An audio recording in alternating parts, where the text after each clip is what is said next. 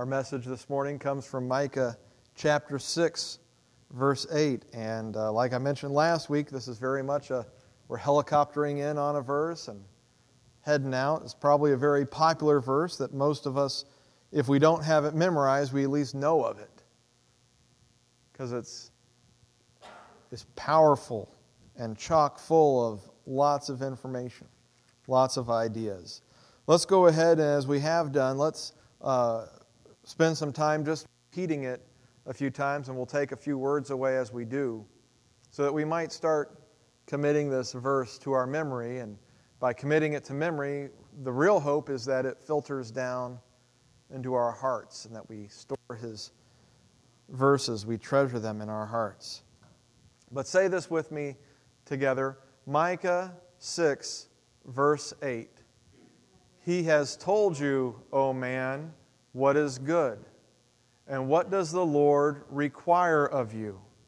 But to do justice, to love kindness, and to walk humbly with your God. I know if you've heard it in other translations, you're probably struggling maybe with kindness there, but uh, let's try it again. Let's take away a few of those words. Let's say this together again. Micah 6, verse 8. He has told you, O man, what is good. And what does the Lord require of you? But to do justice, to love kindness, and to walk humbly with your God. All right, we're going to take away a few more words one more time. All the big words, for the most part, are gone. Let's see how we do. Micah 6, verse 8. He has told you, O man, what is good. And what does the Lord require of you? But to do justice, to love kindness, and to walk humbly with your God. Amen. Amen. He has told you, O man, what is good. What does the Lord require of you? And that, that's what we are looking at this morning this idea of what does God require of us? What does He desire, expect that we would live? What does He ask or call us to in the world? Now, the, the statement in Micah chapter 6, verse 8 is a response. It's a response to what has been asked prior in verses 6 and 7. In, in Micah chapter 6, verse 6, the, the question is put forward with what shall I come to the Lord and bow myself before the God on high? Shall I come to him with burnt offerings, with yearling calves? Does the Lord take delight in thousands of rams, in 10,000 rivers of oil? Shall I present my firstborn for my rebellious acts, the fruit of my body? for the sin of my soul? Now that sounds some interesting things. You know, he's asking, what, what shall I come to the Lord and bow myself before the God on high? What should we come before him with? And then some questions. You know, burnt offerings? Yearling calves? Does the Lord delight in the thousands of rams and 10,000 rivers of oil? Now, those aren't actually out of the realm of possibility. Solomon, when he dedicated the temple, he used thousands of animals in his sacrifices. And later on, Hezekiah, King Hezekiah, when he reopened the temple and rededicated it, they had thousands, again, thousand rams. So these ideas are not too crazy. In fact, Micah, in his writing, who he is writing, uh, or the, the, the kings that he is writing during their reign, the, his prophecies came, his ministry came during the reigns of three kings in Judah. The first king was a man by the name of Jotham. He was uh, uh, Uzziah's son. So in Isaiah chapter 6, when it begins in the, you know, in the year that King Uzziah died, well, Jotham was the king in that time. And if you recall, Isaiah is in the temple praying when God reveals himself to him. You know what's funny about the, the, the history of the temple in that time is Uzziah actually tried to offer incense to God in the place of the priests, and the priest told him, Don't do it. But Uzziah wanted that position, and he took it upon himself, and he offered the incense, and he became a leper from his head to his feet. And he could no longer come into the temple, and he could no longer participate in the, the worship with the kingdom. And I wonder what that did to Jotham because Jotham never went into the temple. He was, as both Second Kings and Second Chronicles tells us, a man after uh, his father David. He, he lived for the Lord, he worshiped the Lord, he did good things, but he left the high places alone, which is a common, you know, they were good, but they left the high places alone. They didn't cut down the high places. The high places were where worship outside of the temple happened. Whether people were worshiping God or worshiping other gods, they would go to the high places. And he left those alone. And Jotham didn't go into the temple. I wonder if that was because of what had happened to his father that he was afraid. He served God, but he wouldn't go into God's house. And Jotham's son was a man named Ahaz. And Ahaz did not walk in the ways of his father, King David. And I can't help but wonder if Ahaz didn't walk in the ways of his father David because he did not see his father, Jotham, go regularly to worship. Jotham followed in the ways of King David. Jotham was a good king and loved God, but it doesn't seem like he was able to pass it down to his kids.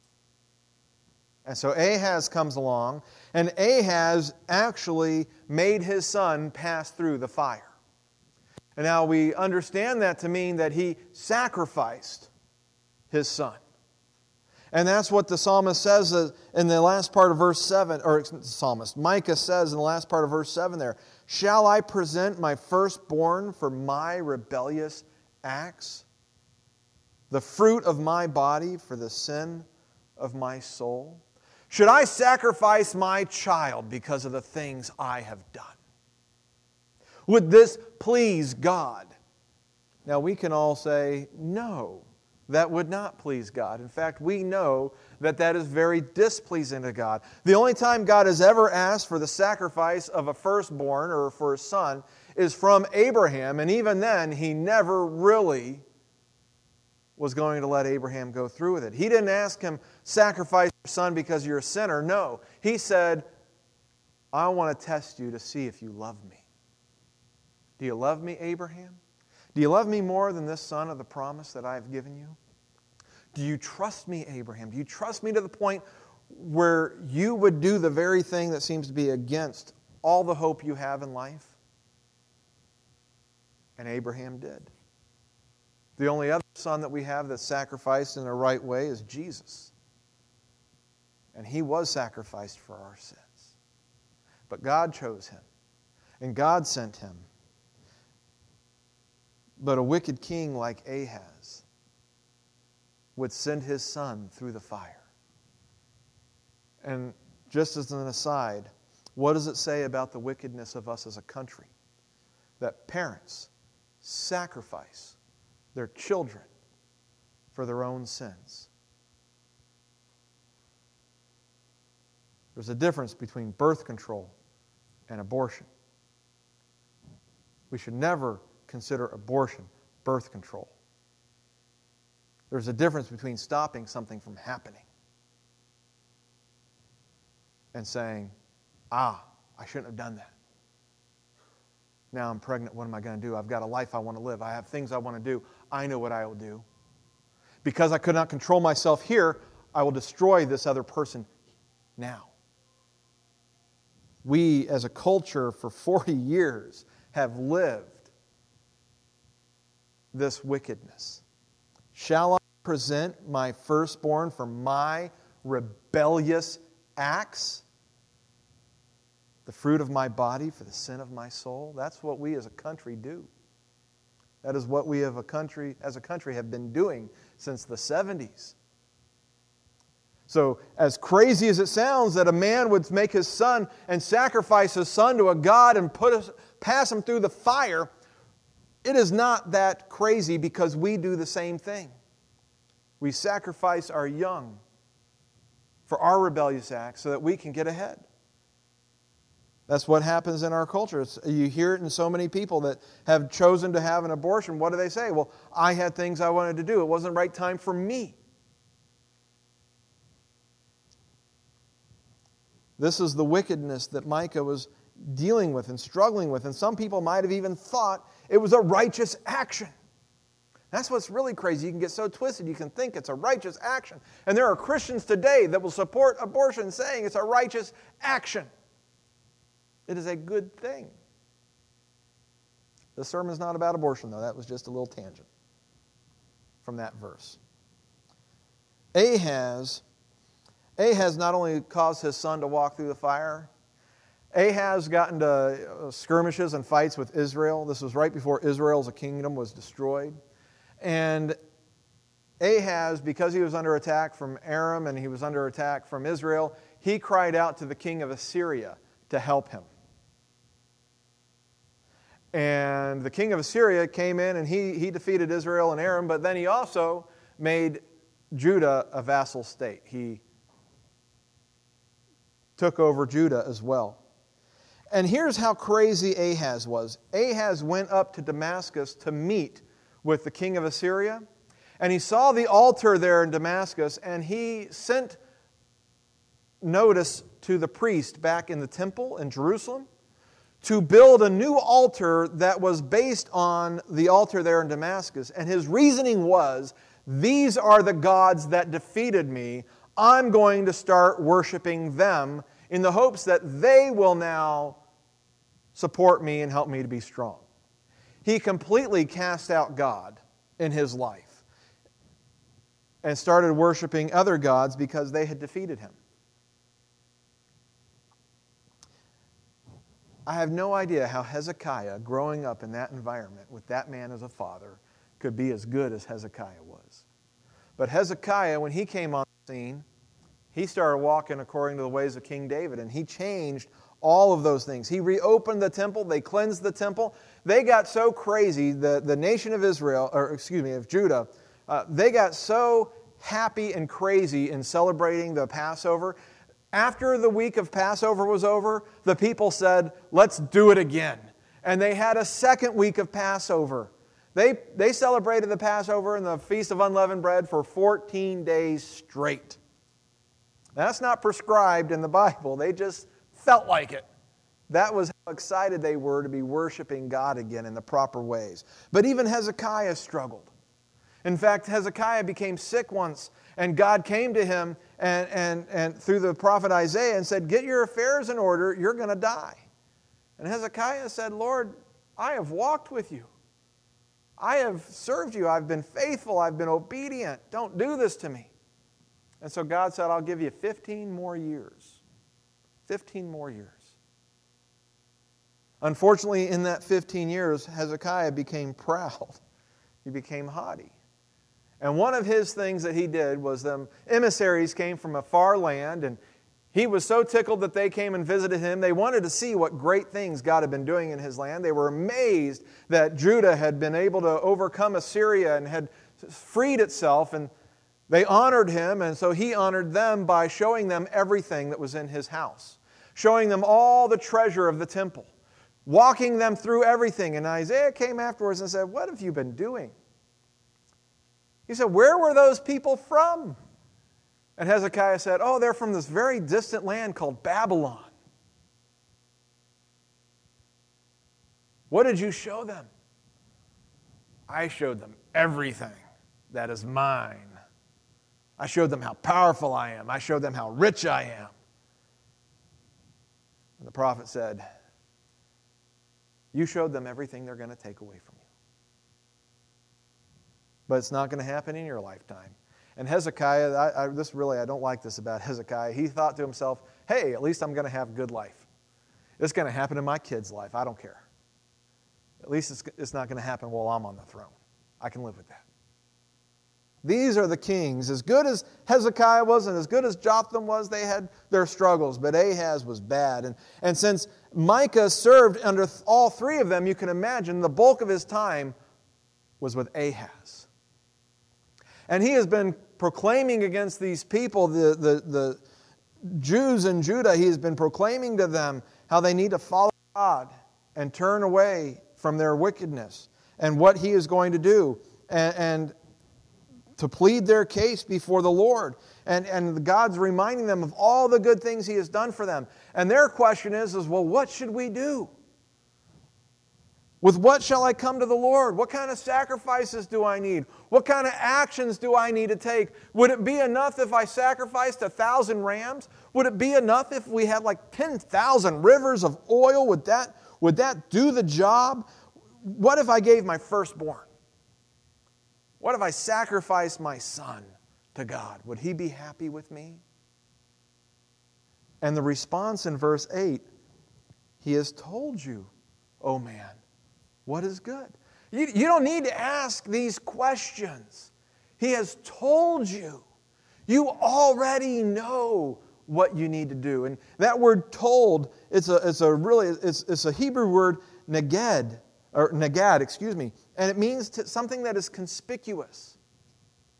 It means to stand boldly out opposite somebody.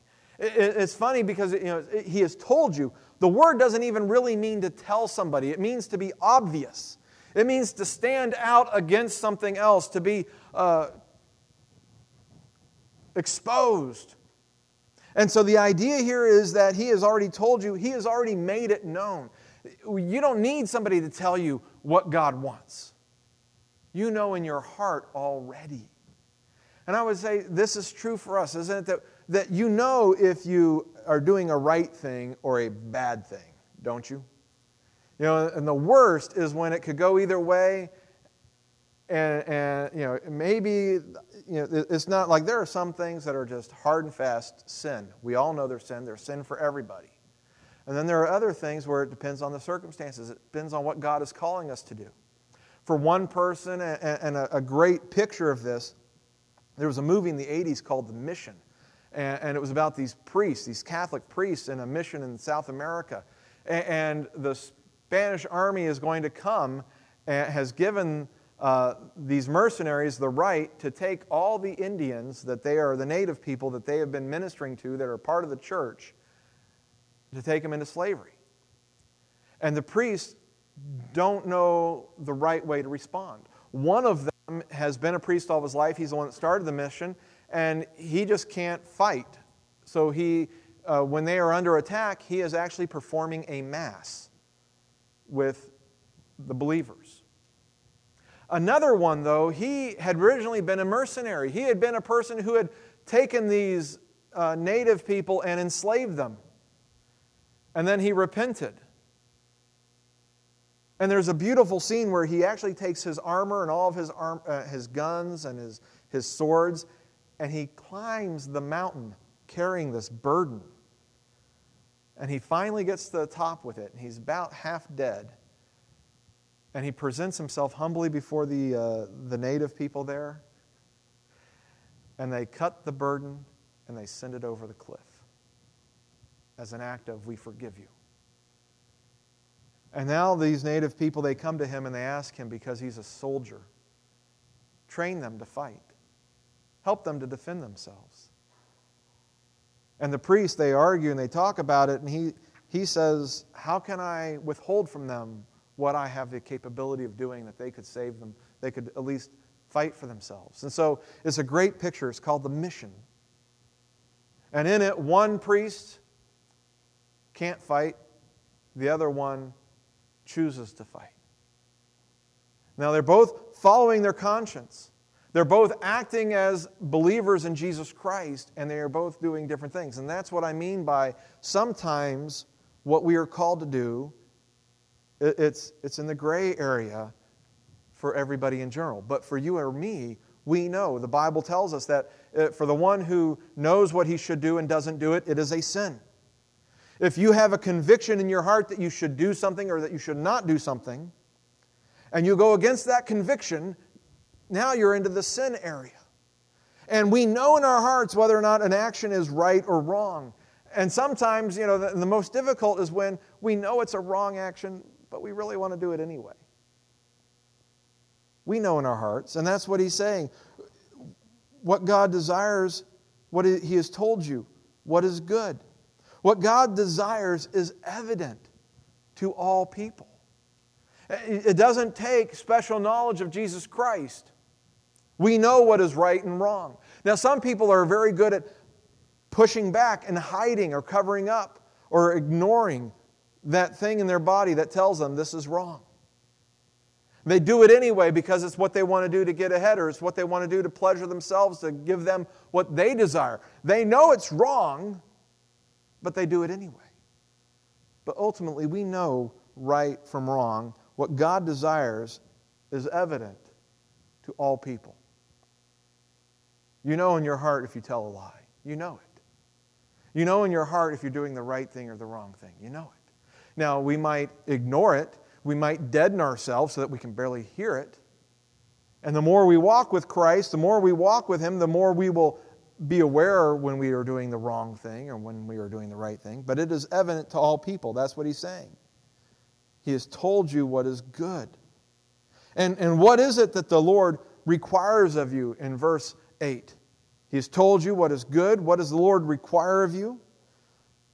But to do justice, to love kindness, and to walk humbly with your God. What does God desire?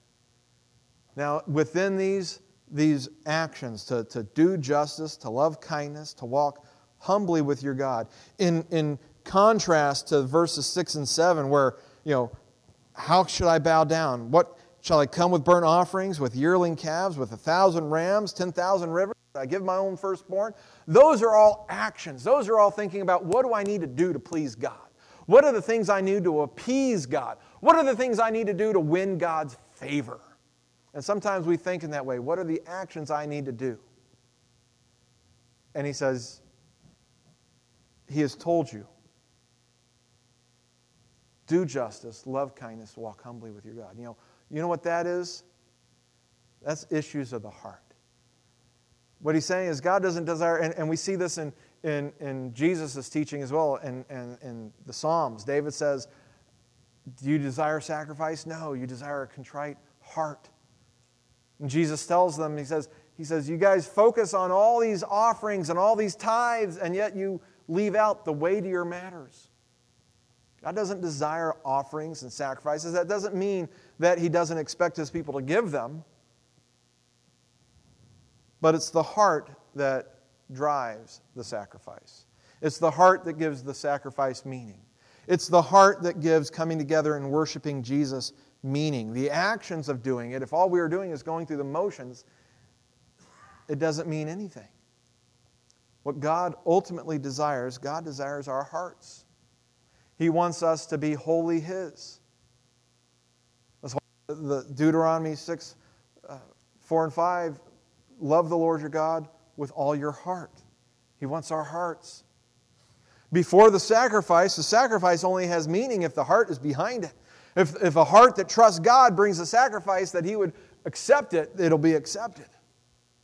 If a heart that doesn't trust God, that doesn't love God, brings a sacrifice and He's just trying to, to figure out what can I do to make God happy with me?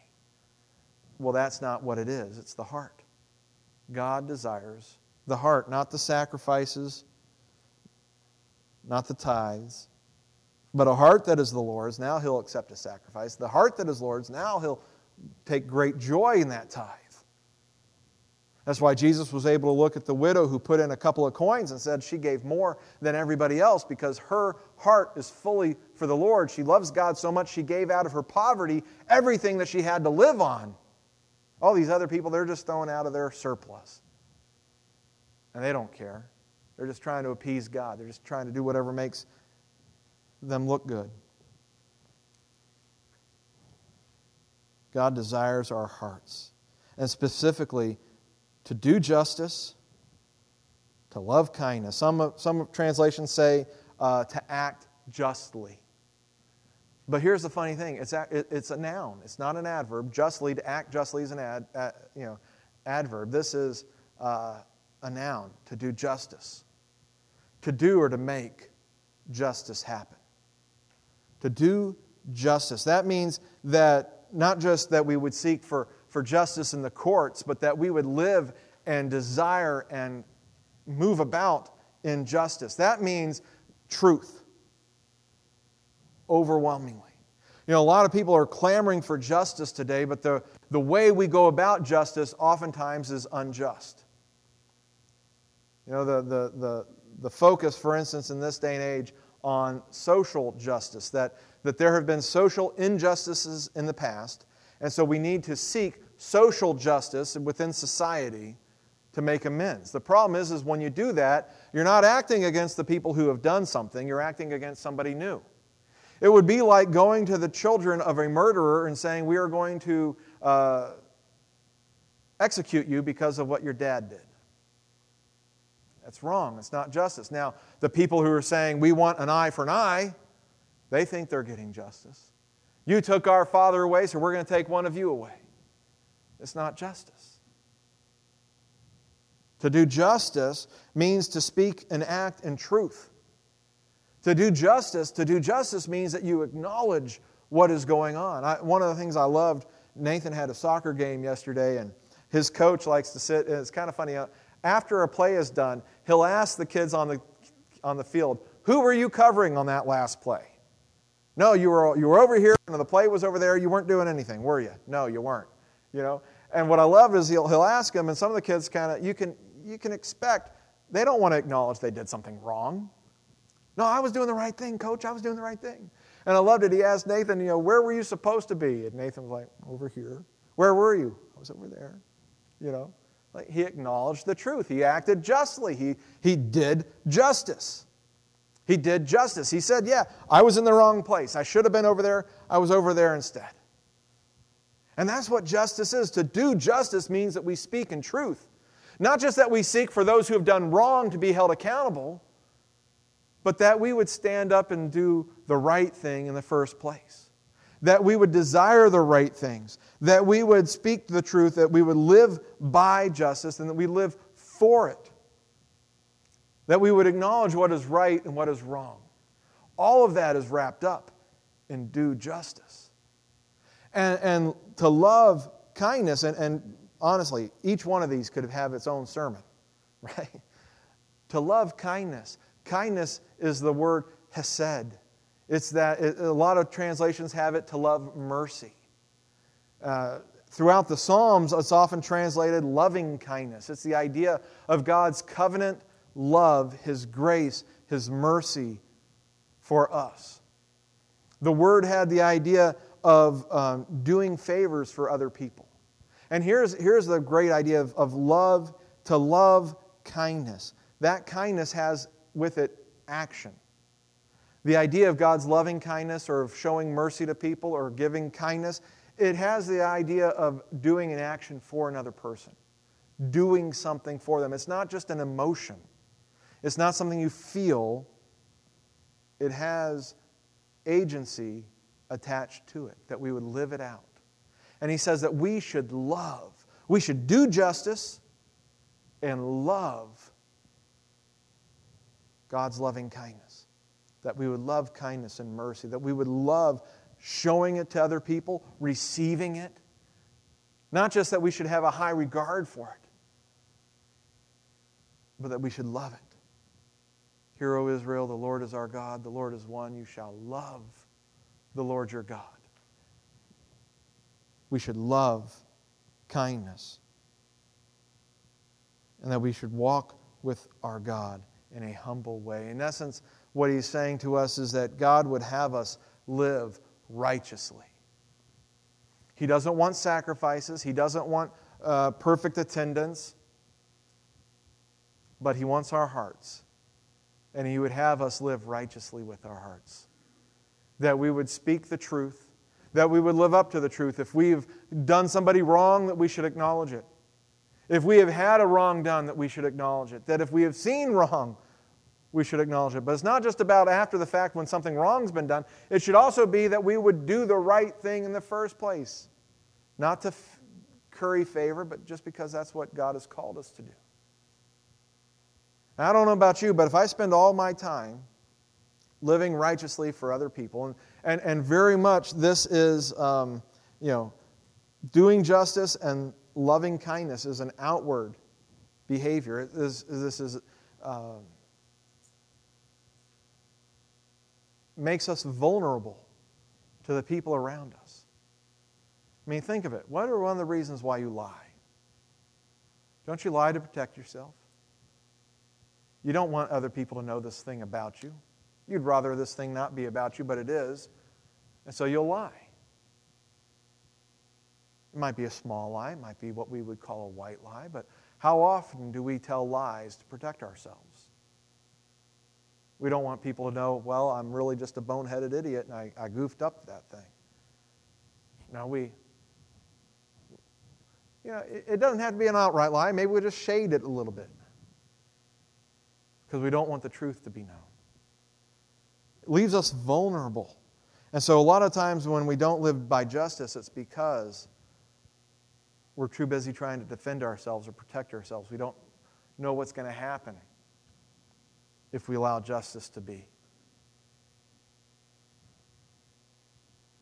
If we keep showing kindness to others, they might take advantage of us. What do we do there? And so that's why really that third, that, that third part, to walk humbly with your God.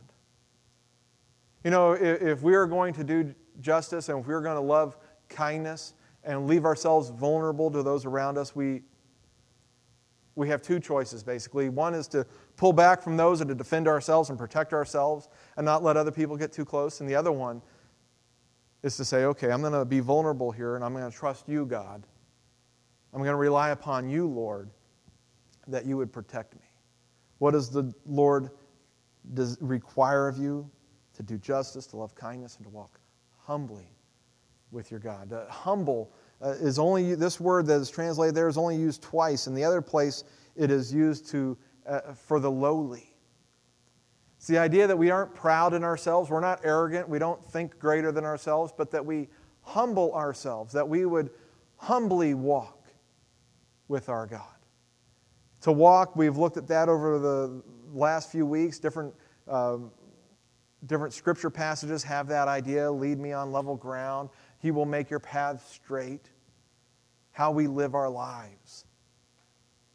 And so, what He is calling us to do, what God desires of us, is that we would uh, live righteously, that we would do justice and love kindness, and we would leave the rest up to God. Walk humbly with our God. Where are you leading me, God? Where are you guiding me? I will go. Are you going to allow me to, to be in this position where people will take advantage of me, God? Okay, I'm going to trust you, and I think you're going to do something with this. It's not what I'm expecting, it's not what I'm wanting, maybe, but I'll humble myself. To humble, to, to lower ourselves so that He might be supreme. A lot of times we want to go on our way and we want God to come along with us. We want to take Him with us. We want Him to accompany us. And Micah saying, No, you need to accompany God. You need to walk with Him. Go with Him. And that's what He's asking for us is that, that we would humble, uh, in other words, humble yourself to God's care and direction. That I'm going to trust Him to defend me. I'm going to trust Him to provide for me, His care.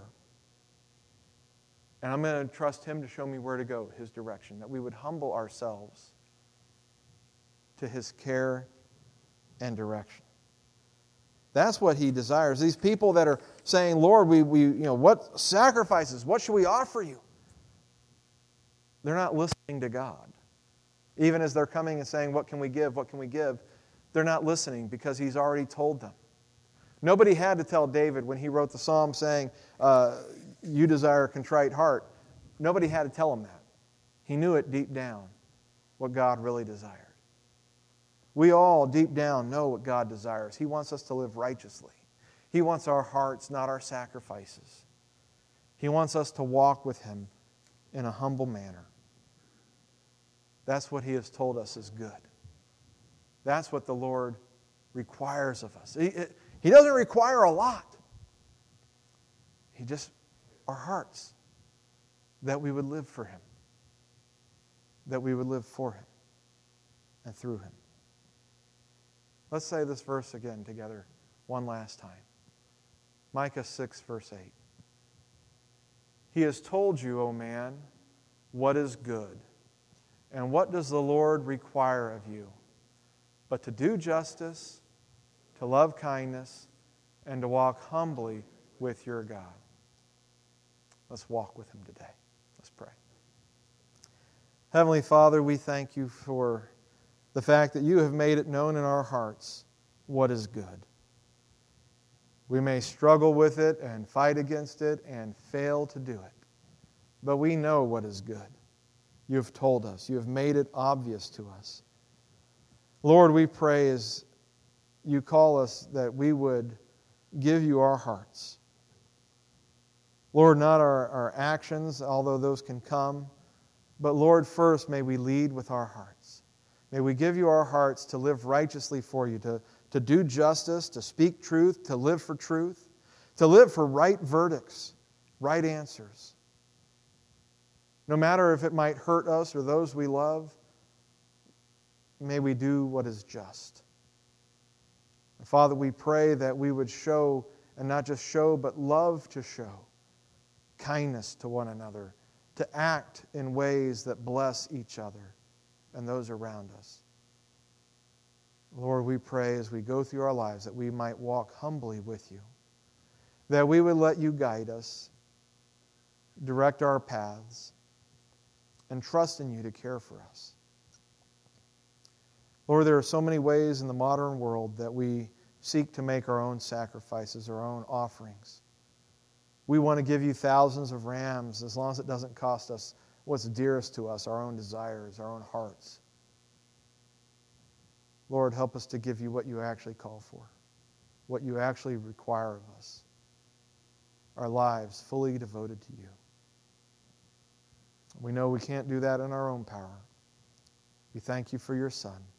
And pray, Father, for anyone here today who feels that call, knows that they know what's right or wrong, and that they keep doing what's wrong. Lord, they won't do it on their own. They need Jesus. Father, we pray that you would draw them to you in their heart, that they would give it up to you. In Jesus' name we pray. Amen.